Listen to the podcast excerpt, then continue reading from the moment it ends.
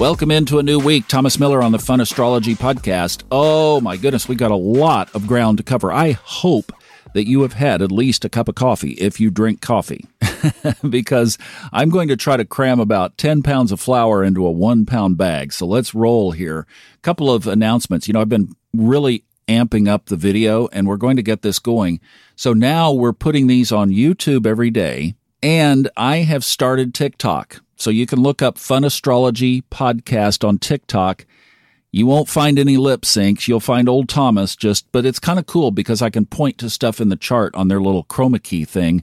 So I'm going to be interspersing those through the day. So if you're a TikToker, know that there will be some astrology mixed in if you like the channel. So hop over there and check that out as well. YouTube, TikTok, the Facebook group, and we're going to start doing some more streaming and doing some cool video work now. Got it in place. And I'm going to be buffing some things up on the 101 course. So, those of you that have been waiting on that to revive, well, we're very, very close. We're going to talk about today and what's going on over our heads right now. And then I'm going to talk about something that's been on my heart. And I'm just going to go ahead and put it out there. And you guys can hear it and take it as it could be, and it is just a possibility that I wanted to point out. First of all, we have in the sky Mercury now in Aries as of 3:44 yesterday morning. We talked about this on Thursday. I saw some funny Facebook posts. So, who's going to tick me off? I you know, they used another word, but who's going to tick me off first? My response to that is, well, you got a while. It's going to be in there for a bit, but count to 5 Five, four, three, two, one. Before you say something uh, from fire, mercurial fire, don't let it get you because you got the sun and Mercury in there now. Big, big aspect today at 3:27 p.m. Eastern Time. Venus conjoins Saturn. All right, and this is the first part of two where Mars conjoins Saturn. Not today a week from today, Monday, April 4th, in the evening, way late in the day, actually, more like Tuesday aspect. But Mars is applying, Venus gets there today. And if you have not seen that spectacular show in the morning sky, it even got better this week. It will be, well, it will be today because in the morning sky, just before sunrise, you have Mars, Venus, Saturn, now those two conjunct, and the moon. Now, the moon will only be today, so if you want to see it, get up and hopefully, if you're catching this early, get outside before sunrise, and it will be a beautiful display in the sky.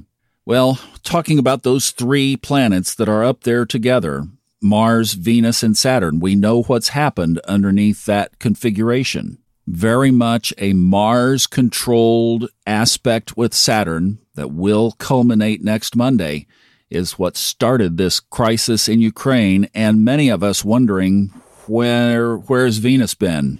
I still say it wins in the end, but we're going to have to give it some love. Because this has been a tricky aspect, I really honestly don't know what to kind of configure of what this might mean as far as it conjuncting Saturn. But let's take a step back, and this is where I want to go a little bit dark on you. I'm sorry, but this is something that's been heavy, it's been on my mind, and I think it is something that we should take a look at. And that is because Venus rules the sign in play here that I'm going to talk about. If we hop over to the United States Sibley chart, and if you'd like to see this, go to the YouTube channel, Fun Astrology Podcast, and I'm going to show you where this is on the chart in the video if you'd like to see it. But in the United States chart, Taurus is on the cusp of the sixth house. And I'm pretty well switched over now. I'm using equal houses a lot. Mr. Glasscock got me sold on that, and the accuracy of it is quite amazing. Now, the cusp of the sixth house, Taurus, ruled by Venus, conjuncting Saturn today. That cusp point in equal houses is 12 degrees 21 minutes of Taurus.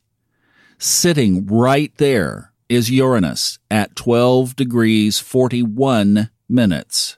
Whenever you have a planet right on a cusp, it adds, it's almost like a station. It adds extra oomph to that planet's influence on the factors around that cusp. I was looking at this a couple of days ago and just spent several days sitting with it.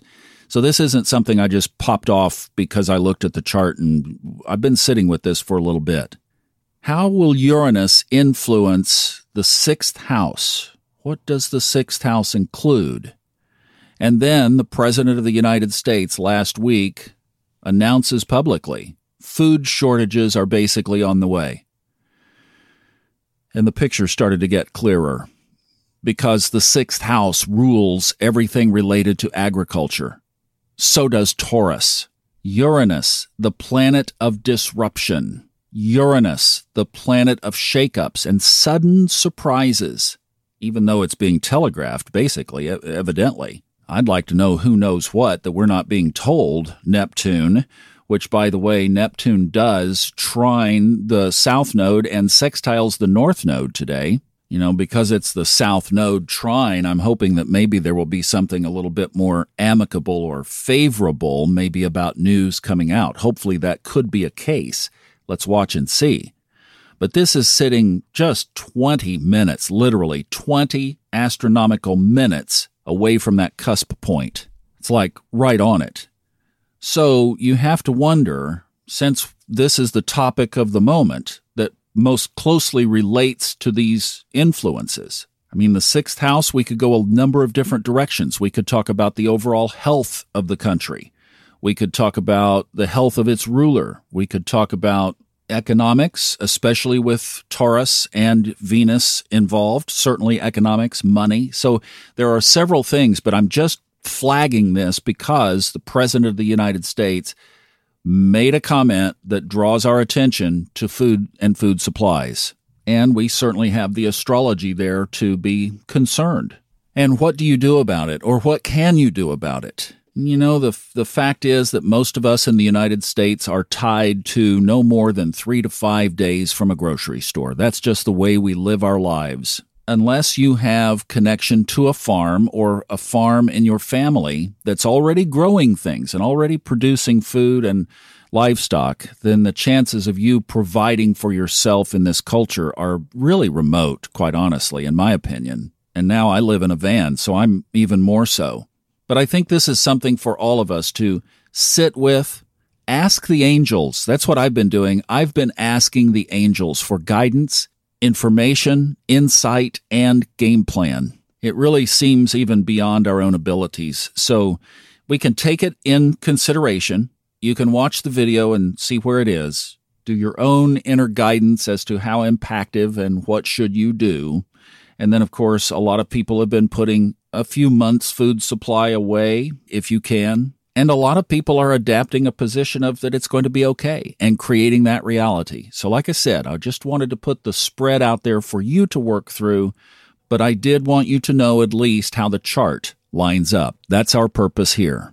Now, tomorrow at 12:31 a.m., so just after midnight Eastern Time, the moon enters Pisces. So we will enjoy a little reprieve of this heavier Aquarian energy that we're under right now. Be sure to catch the morning sky if you'd like to see that this morning. Have a great day and I'll see you back tomorrow.